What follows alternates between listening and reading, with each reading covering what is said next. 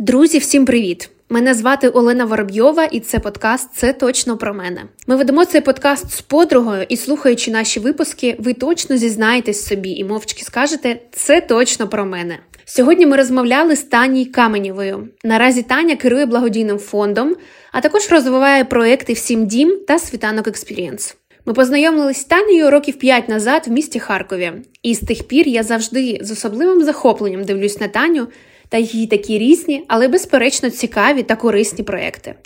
Приємного прослуховування!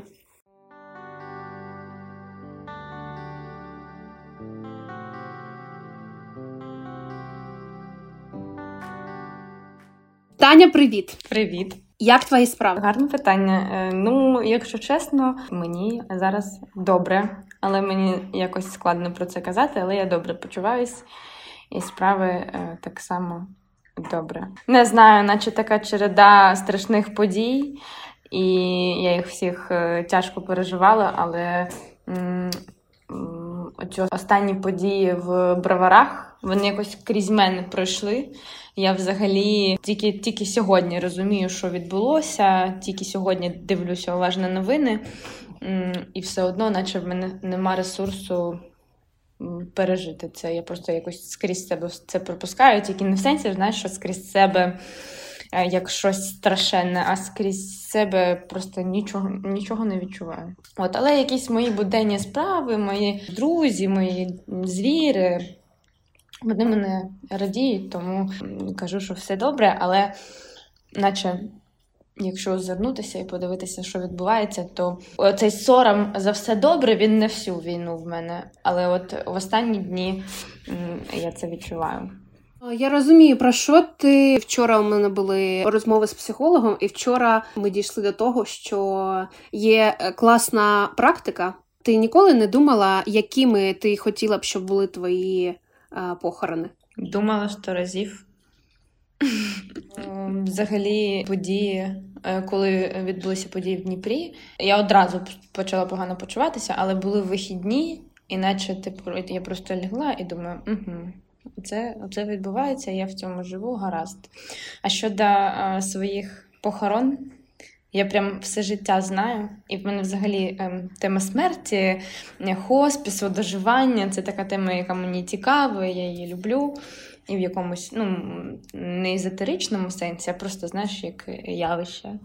І да, і коли почалася війна, і ми, я просто з подружками обговорила, що б я хотіла, щоб вони там вечірочку зробили, грошики зібрали, кому чим допомогти з моїх родичів. Ну і це так скрізь сміх. Але це таке моє ставлення до смерті взагалі. Наче, ну, да, Я люблю про це розмовляти, про це жартувати. І я знаю, що це притаманно не всім, і що для деяких людей там уявити свій похорон. Або просто навіть думати про смерть е, ну, набагато складніше, просто так, так як є. Я люб... Мені подобається. І я вчора зрозуміла, що це ну, це окей продумати, якими ти хотіла б бачити які би ти хотіла бачити свої похорони? Смішно, що єдина річ, за яку можна триматися зараз, це смерть.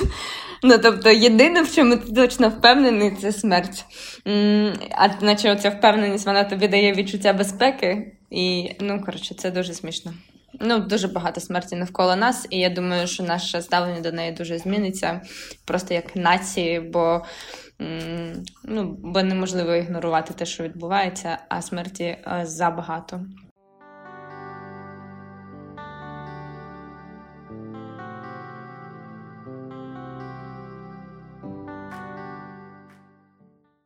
Ти зараз в Києві. Я так? в Києві, так. У мене зараз е, в оточенні багато людей, які прийняли рішення залишатись в Україні саме в Києві, але дивлячись на останні новини, рівень тривоги високий.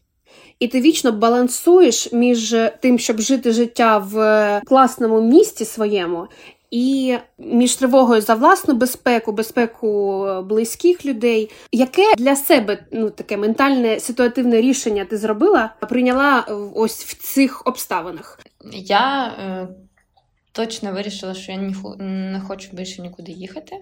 Мене смішно, в мене е, сьогодні на фоні всіх новин про новий наступ, про взагалі якийсь такий е, тривожний е, лютий, про знову на фоні розмов знову про тривожний чемоданчик і якісь такі штуки. Мені приїхала посилка з Харкова. Це мій столик, такий маленький зі старої квартири, але там скло, і він запакований в таку величезну коробку, і зверху ще такі дерев'яні каркас, щоб ну, щоб нічого не побилося.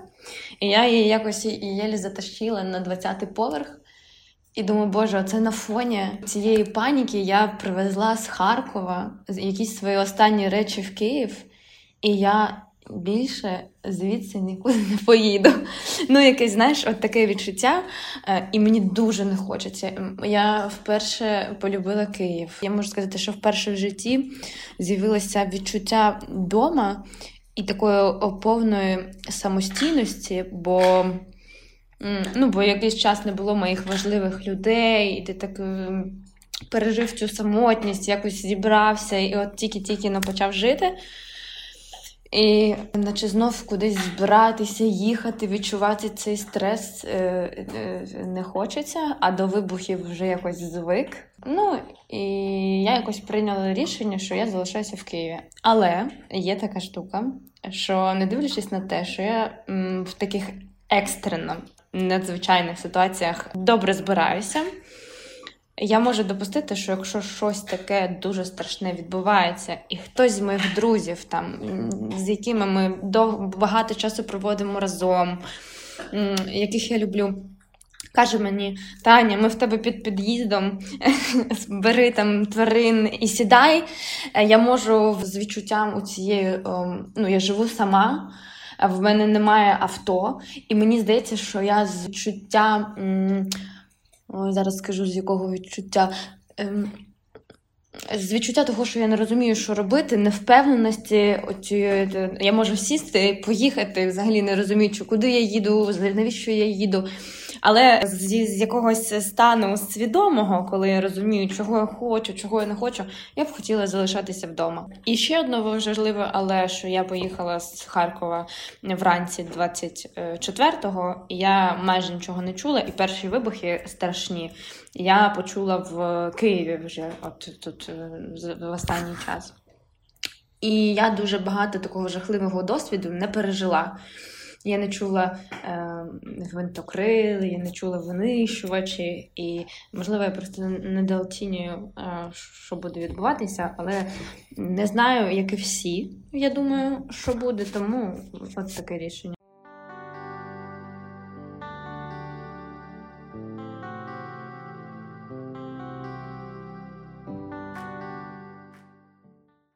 Ти ж тільки переїхала з Києва у Харків, так? І розпочалася війна. Так, я планувала більше ніколи не їхати з Харкова, якщо чесно.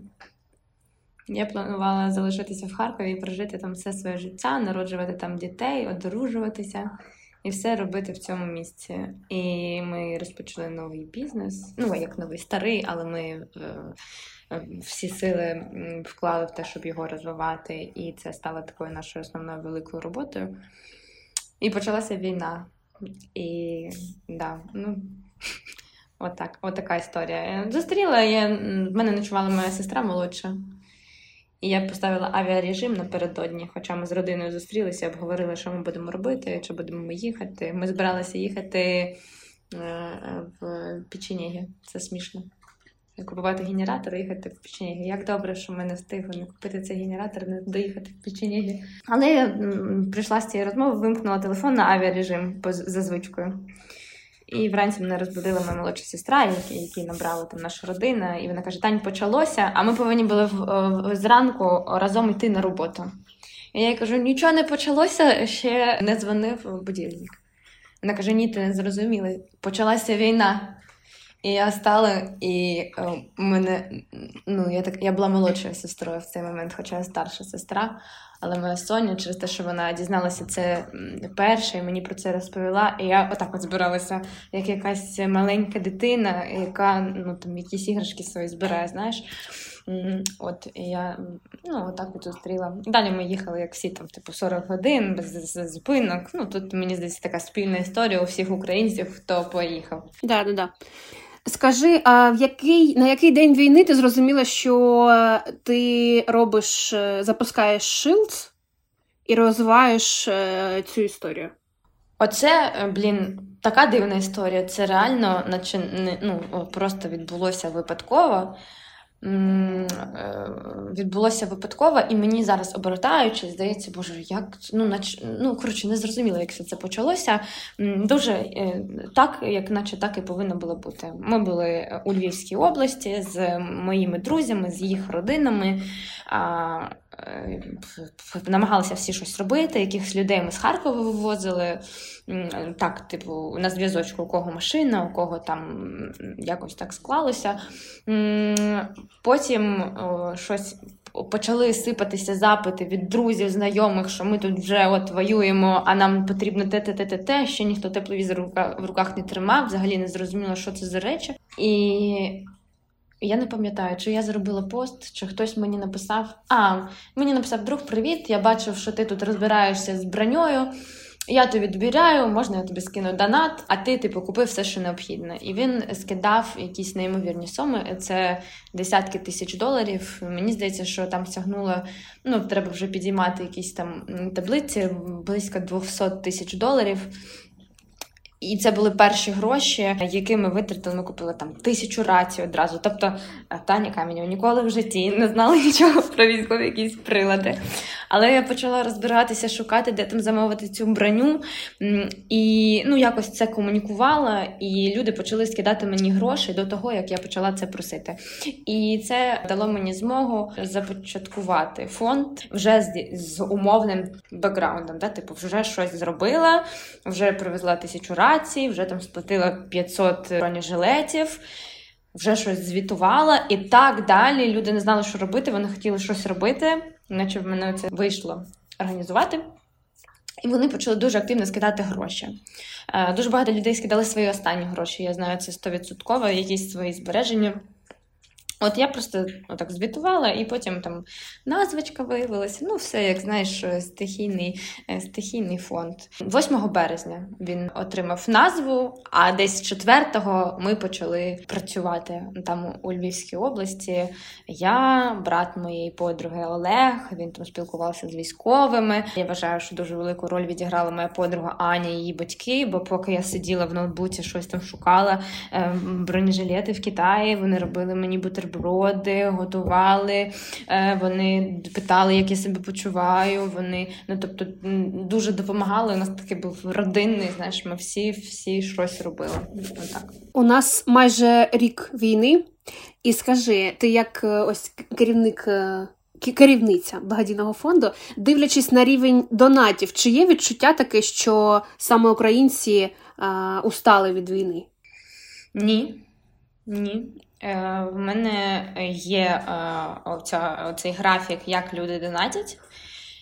І так, звичайно, перші 2-3 місяці був неймовірний всплеск, бо люди просто віддавали останнє. Я ну, тобто, це безліч історій, коли люди кажуть мені, це мої останні 10 тисяч доларів, купи все, що ти вважаєш необхідним. І компанії, навіть якщо це було не останнє, вони е, було відчуття, що війна от-от закінчиться треба зробити все від нас можливе. Дуже довго було це відчуття. Ну тобто, десь е, до півроку було відчуття, що от зараз, зараз там перші 3-4 місяці точно. Зараз е, в нас в фонді Shield ми е, стабільно збираємо близько мільйона гривень маленькими донатами і невеликими донатами від невеликих компаній. Я рахую тут донати до 100 тисяч гривень, зазвичай до 60. І маленькі там 150. І е, у нас є комерційні компанії, які іноді е, іноді, а е, зараз вже постійно вони множать наш результат і додають там, наприклад, або ще мільйон, або більше, ніж мільйон. Тобто ми зібрали мільйон, вони додають два. Ну, це вже такі партнерства, які вибудувалися. Але. Е, стабільний, якимись різними шляхами, різні компанії постійно долучаються, різні люди донести. У нас є е, стабільний показник 900 тисяч е, мільйон двісті. Це те, що ми збираємо в місяць. В мене немає відчуття, що українці втомилися. В мене є відчуття, що українці звикли. В них є бюджети, які вони донатять, в них є дати, які вони донатять. І окрема стаття затрат. Так? Окрема стаття затрат і окремі фонди, яким вони довіряють, і все.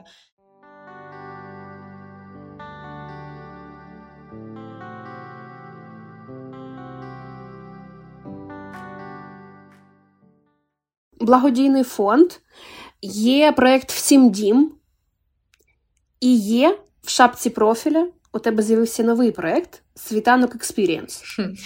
Смішно, да, що війну, які запускаються нові проекти. Мене це в голові не вкладається, але я бачу, і це якась безліч українців. Вони продовжують щось робити. І я коли шапку профіля оновлювала, я думаю, боже, і ми серед них щось робимо. Зараз тобі розповім. Проект «Всім дім це проєкт комплексної програми адаптації з наданням тимчасового е, житла е, українським родинам, що постраждали від війни, що втратили е, житло або не можуть повернутися через окупацію чи там військові дії. Почався проект. Мої друзі до війни робили стартап з пересувних будинків на колесах, натхнені взагалі подорожами, мандрівками, природою, якимись такими речами. А е, потім почалася війна. Звичайно, що всі якісь бізнес-процеси зупинилися, і друзі мої почали думати, що вони можуть робити, щоб бути корисними. От в них вже є проєкт, вони вже щось зробили, вже якийсь там перший будинчик готовий, що робити. І зрозуміли, що це може бути житло для переселенців. Мене запросили в цей проект, коли був е, готовий будинок, е, ну якась частина будинку для продажу комерційного. Мене запросили, сказали, ми будемо робити благодійний проект, бо хочеться щось робити для країни. Давай разом з нами, бо в тебе є хоч якийсь досвід благодійності. Вже існував Шилд, і ну, є якийсь мій попередній досвід. Я працювала череті менеджером і ну, якісь такі штуки. От е, тому е, я погодилася, і вже разом ми е, якось розвивали, розвивали, розвивали. Народилася назва Всім дім, е, і стало зрозуміло, що ми будемо робити. Ми дослідили попередній досвід. Е, всіх цих модульних поселень, як це працює. Ми хотіли просто надавати будинки переселенців. Знаєш, використати наші сильні сторони. У нас є виробництво зрозуміло, в нас є розуміння, що таке фандрайзинг і де ми можемо взяти гроші на гуманітарні потреби. Будемо давати будинки. Стали вивчати е, проблему. Зрозуміли, що давати будинки нікому не буде. Це проблема не вирішується, тільки множить оцю е, вивчену безпорадність. Ну, Ми в такому участі приймати не хочемо вивчили досвід світу і створили програму адаптації, в яким центральним є працевлаштування і допомога родині. Оця психосоціальна частина інтегруватися у нову громаду, навчитися підтримувати себе самим, займатися зі спеціалістами. І метою програми є не заселена родина в будинок, а виселена родина в власне орендоване житло або у відремонтоване житло, яка самостійна, яка має сили рухатися далі. Е, от це ми саме робимо. Зараз ми на етапі ми готуємо перше поселення в Київській області. Тут е, спілкуємося з першими родинами. Перші родини заповнюють анкети. Це такий величезний експеримент, дослідження, як би це так не звучало, але це так, бо досвіду релевантного немає взагалі в світі, такого як те, що зараз відбувається в Україні. І ну, ми будемо дивитися, будемо виправляти ошибки, будемо спілкуватися з людьми, які заселяться першими в наше перше поселення. І далі, коли в нас буде зрозуміла система, ми будемо множити систему. Така ідея проєкту, він дуже багатошаровий, дуже складний. Це я не для того, щоб нас похвалити, але е, ми самі це знаємо, і е, нам про це багато хто говорить. Ми багато з великими комерційними компаніями розмовляємо, і вони кажуть. Ого, ви замахнулися, це щось на рівні держави. Ну, е, ну, Це дійсно складний проєкт, бо складна дуже проблема. З, Зі зброєю все набагато проще. Да? Там Зрозуміло, що йде війна, е, зрозуміло, що потрібно щось передати, щоб нищити ворога. Тут дуже простий процес, дуже просто про це просити українців, бо всім зрозуміли результат. А оце, типу, допомагати дорослим людям, які чомусь самі не впоралися, цієї культури в нас немає. Але велика мета це щоб після перемоги велика мета проєкту Всім дім. І навіщо взагалі ми це робимо? Щоб після перемоги е, українці мали сили. Не просто ми перемогли, а щоб ми навкруги були, були люди, які працюють, створюють, але в занепаді потеряні, залякані і так далі. От це так про всім дім коротко не виходить сказати. Сподіваюсь, що все вийде. А світанок Experience – це проєкт, е, до якого ми дійшли. Це наш е, це довійськовий проєкт моїх друзів які вони не змогли запустити через е, А війну, Б, через те, що в два їх цеха в двох містах України прилетіла ракета е, в перші місяці війни е, і розтрашила, розтращила два цеха. Зараз вже трошки е, набралися сил, відремонтували виробництво, і мене вже теж запросили як партнера. І бо ми там разом вже якусь якийсь шлях пройшли. І ми повертаємося і хочемо виробляти будинки і для е, продажу. Отак. Е, будинки, які ми готуємо у всім дім, вони не для продажу, в них не комерційна ціна. Ми їх виробляємо за ціною собівартість плюс робота людей, які складають цей будинок. Ну тобто, це не комерційна ціна, ми це так називаємо.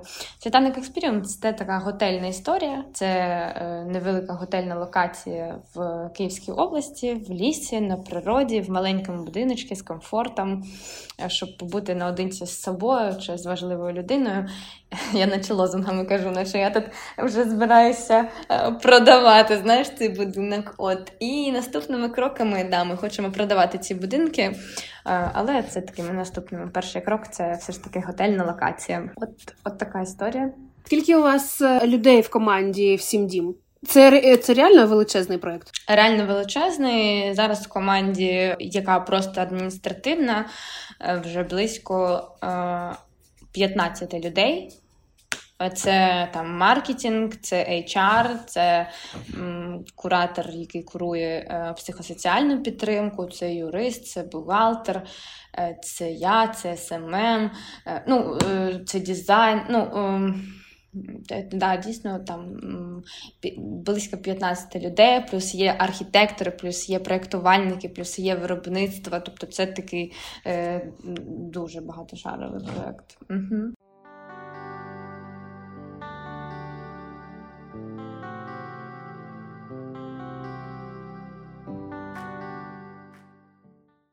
Скажи, будь ласка, чи відчуваєш ти залежність е, від думок людей навколо тебе? Наприклад, перед тим як щось запостити, ти думаєш, що про це скажуть люди?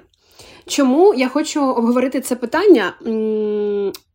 Мені здається, що зараз у нас суспільство знаходиться на ну такий, у нас вже є цей такий ментальний розкол, тому що е, коли емоційно ми всі загострені, коли в якісь такі важкі моменти вимикається взагалі критичне мислення, і ем, є таке відчуття, що зараз, що б ти не сказав, що б ти не зробив, як ти не пошуткував, можливо, якщо ти е, пошуткував і комусь просто не смішно, то умовно є ризик бути людиною, яку закенселили. І мені цікаво, як що ти з приводу з цього приводу думаєш, особливо ось на собі. Чи чи відчуваєш ти ось цей тиск е, ну, в якомусь моменті там е, тиск суспільства на собі? Е, слухай, дуже цікаве питання. Я не відчуваю, тому що я е, все життя мріяла працювати в благодійності, і якусь частину свого життя працювала в благодійності, е, робила якісь дослідження в цій сфері і розуміла, що люди ставляться до благодійності. Зараз така, типу, знаєш, як крок назад. Е, я відповім на твоє питання.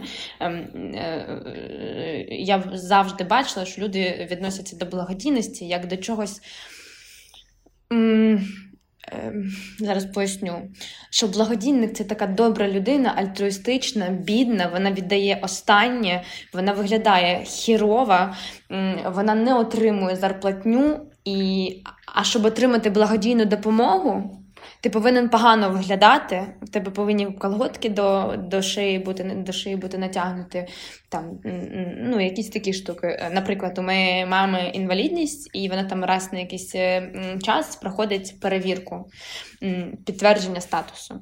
І моя мама це жінка, яка там працювали якийсь час. Вона любить робити собі манікюр, вона ходить до перукарні їй казали перед цією перевіркою ніякого манікюра, виглядати занедбаною, наче в тебе все погано. Е, щоб підтвердити статус, що ти дійсно хворієш, і тобі дійсно ти можеш розраховувати на якісь гроші. Ну, це ми говоримо про якусь підтримку більш таку державну, але ідея оця такої благодійності вона дуже довго підтримувалася, і навіть я робила дослідження серед таких людей е, досить освічених, е, класних, таких, значить, з нашої бульбашки.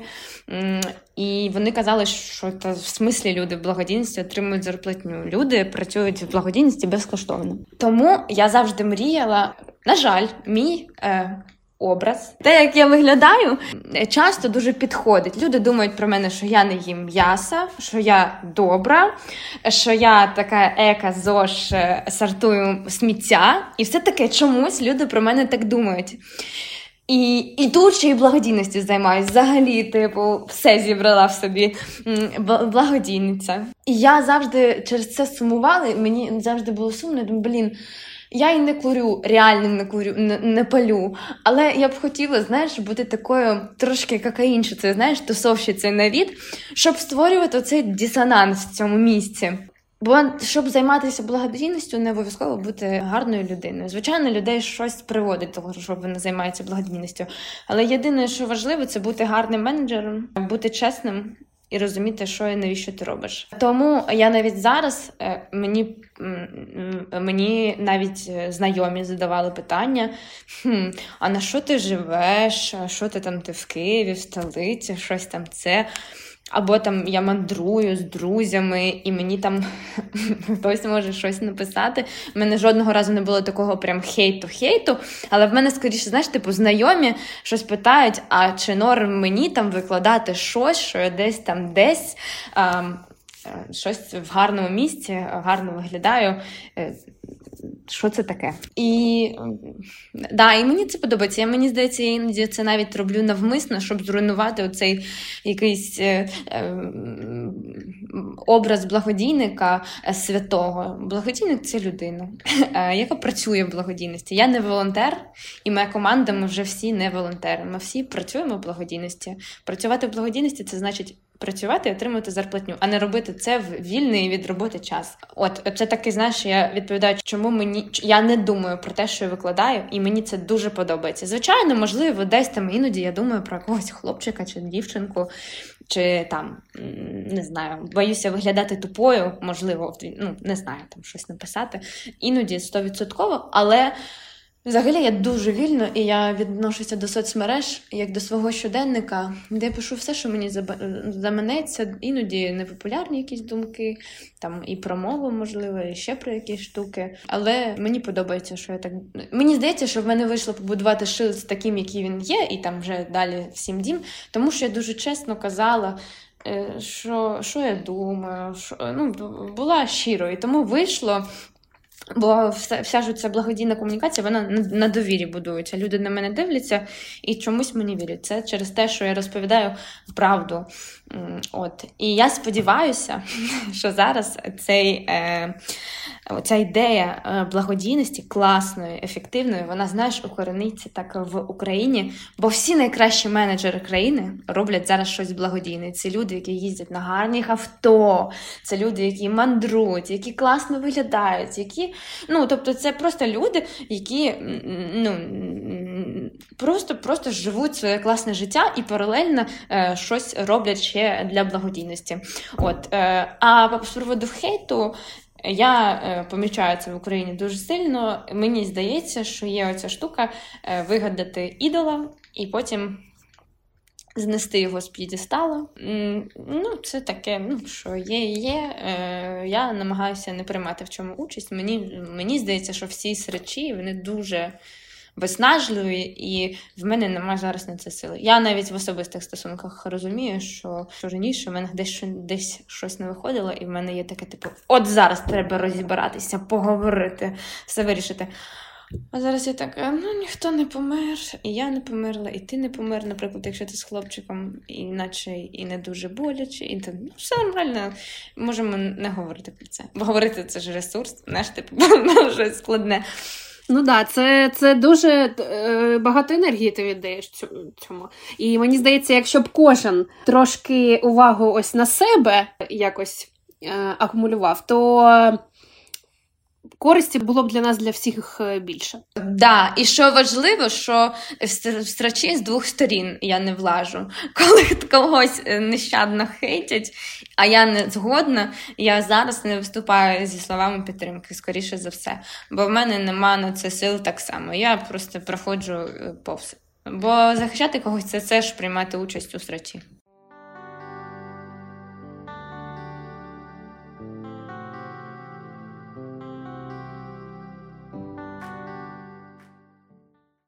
Окей, у тебе ще в шапці профілю є один аккаунт звірі Тані Каменєвої.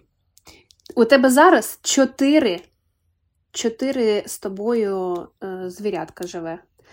Е, дві кошки, дві собаки. Скажи, будь ласка, причому, я так розумію, деякі з них у тебе з'явились ось в, е, в 22-му році, так? Так. Мені цікаво, як ти менеджериш е, свої чоти, дві собаки і два кота. Ти ходиш з ними в укриття, наприклад? Ні, я взагалі не ходжу в укриття. Е, я не знаю, це можна можна казати. Я навіть я, я навіть не знаю, коли тривога. Е, я не дивлюся на це. Або якщо тривога, я викликаю таксі їду туди, куди мені потрібно. Я не відміняю зустрічі, коли тривога.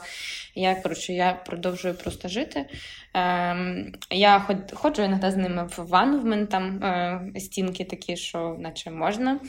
Але все рідше. Єдине, що іноді роблю, я уходжу зі спальні спати в зал, бо тут в мене менше вікон. В мене спальні вікна прямо навпроти кроваті, а тут ні.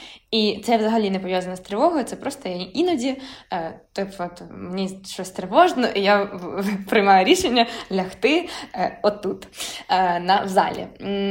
Як я менеджерю? У мене чотири тварини, три з яких в мене з'явилися до війни. Всі вони з'явилися як е, засіб боротьби з е, самотністю. У мене така, я не знаю, е, дитяча травма. Я фізично давно вже не відчуваю, ну, фізично доросла, не відчуваю себе самотньо. В мене багато в мене багато знайомих, в мене є якась кількість дуже близьких друзів, з якими ми можемо поговорити про це. У мене є психотерапевт і все таке. У мене є рідна сестра, з якою ми. Ну, коротше, в мене в мене є люди, з якими ну, я можу. Я, я не самотня людина. Але щось таке моє дитяче, пов'язане з дитинством. Е, коли мені погано, я відчуваю себе дуже самотньою. От ми з ними жили щасливо, щасливо в чотирьох їхали від війни. Якось це все переживали. Разом переїхали з ним там з Львовської області у Київ. І я побачила собаку свого партнера по роботі, в нього пудель. І я якось з ним провела півгодини і зрозуміла, що це моя велика мрія.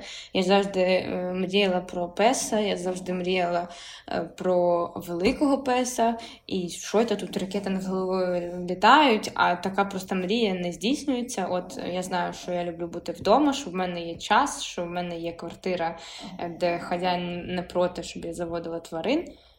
Так що я сиджу, і я знайшла на Олексі Песа, і на наступний день вже його привезла собі додому. Я не розуміла, що таке е, справжній пес. Це, це, це дуже велика відповідальність, це дуже велика кількість часу. От поки ми розмовляємо, мій пес не писав, хоча він дуже давно не писав вже вдома. Він вже йому 7 місяців, і він взагалі дуже давно не писав. Він прям тер, ну, терпить і ну, от просто така новина але це заняття як з дитиною. Ти дивишся, слідкуєш за його їжею. Ну, коротше, це прям ти постійно повинен бути вімкнений, ти, ти постійно в увазі до нього. І я щиро не розумію людей. Які свідомо відмовляються, не хочуть дітей, але заводять собі собаку. І я зараз хочу в них спитати, що е, собака це навіть складніше, ніж дитина. Я в цьому впевнена, бо дитина виростає, і ти її потім, хоч в магаз, можеш відправити за шоколадкою. А цей до кінця життя за шоколадку не сходить. Це ти його будеш обслуговувати, годувати, постійно його треба навчати, бо він постійно розслаблюється, постійно ви таки граєте в гру. Коротше, це дуже складно, але я все одно не пожалкувала жодного разу. Я іноді почуваюся дуже втомленою. Я можу прийти додому. в мене все в гівні. Якщо я там цілий день день не була вдома, в мене два кота, собака ходить на пелюстку. Мій цуценя може розгризти тряпку, моє пальто, яке я не спрятала в шкаф, мій стіл, мою свічку, все, що завгодно. Я можу прийти, тут може бути все, ну просто жах. І я можу прийти і сказати, плята, ну вас нахуй, чесно. І просто закритися і лягти спати, і навіть нічого не прибирати. І ну, це так я відчуваю, коли втому. Але зазвичай я не жалкую. Але іноді вони мене дуже зайобують. І я собі навіть зробила один раз канікули. Я віддавала своїх котів, я віддавала свого песа маленького, і я просто е, е, я просто була сама з великим песом, приділяла йому час, бо його, ну, щоб його повчити, щоб не пропустити це. І, А я б і його віддала, якщо чесно, на тиждень, щоб просто побути вдома самі. Така чистота, коли нема тварин. Я в шоці. А ще важливий момент з тваринами. Знаєш, як я тільки коли привезли ми цуценя мого, і він всюди, всюди за тобою. Як хвостик, він всюди за тобою. І я в якийсь момент зрозуміла, що я просто закрилася в ванні в перший день, і так, 10 хвилин я була наодинці з собою, тому що мені щось прям досить стресова ситуація для мене була. Зараз я вже звикла до цього. Він взагалі ну він всюди зі мною. Робота дистанційна, і ти завжди вдома. Якщо тобі там кудись потрібно, це 2-3 години, і ти вже приїхав до нього. І ну це це взагалі це просто пригоди ще ті, але це, це ось дійсно як е, члени родини. Ось е, це це дійсно так. Я не знаю, якщо я таку любов відчуваю до тварин, то що буде, коли в мене народиться дитина? Це ж не з мене вийшло, але блін, це така любов. Це просто дивишся і тобі добре стає. Магія. Це точно. Скажи, позитивна подія минулого року, яка справила на тебе найбільший вплив? В мене дуже багато всього. Я ходила на побачення з хлопчиком, який мені дуже подобався. Я завела песа. Я бігала і купалася в озері на Трухановому острові. Це було дуже круто. Ем, я Військові надсилають мені шеврони, якісь медальки. Це мені щоразу дуже приємно, просто що вони знаходять для цього час, наче з пекла повертаються і щось там ще якусь на якусь вдячність спроможні. Я, Я багато розмовляла зі своїми подружками. Ми багато з ними гуляли і говорили дуже відверто. Я почала бігати влітку. Блін, у мене дуже багато гарного, таких якихось маленьких. Я зібрала команду для Шилц, збираю, продовжую збирати команду для всім дім. У нас якісь величезні результати. Коли я офіційно зареєструвала перший фонд, коли я офіційно зареєструвала другий фонд. Дуже багато хорошого. У мене хорошого сталося ровно стільки ж, скільки поганого. Отак. Дуже багато позитивних подій. Це клас. Щоб ти, щоб зараз 80-річна бабуся Таня сказала собі сьогодні, в 23-й рік. Ну, розслабитися трошки. Якщо якщо, якщо з 80 років, то я ще жива. Розслабитися. Дякую тобі. Мені здається, що у нас все класно вийшло, і світло не виробили, і взагалі. Да, я тобі дуже, дуже, дуже, дуже дякую. Я була рада з тобою поспілкуватися. Я сподіваюся, що в нас вийде щось класне.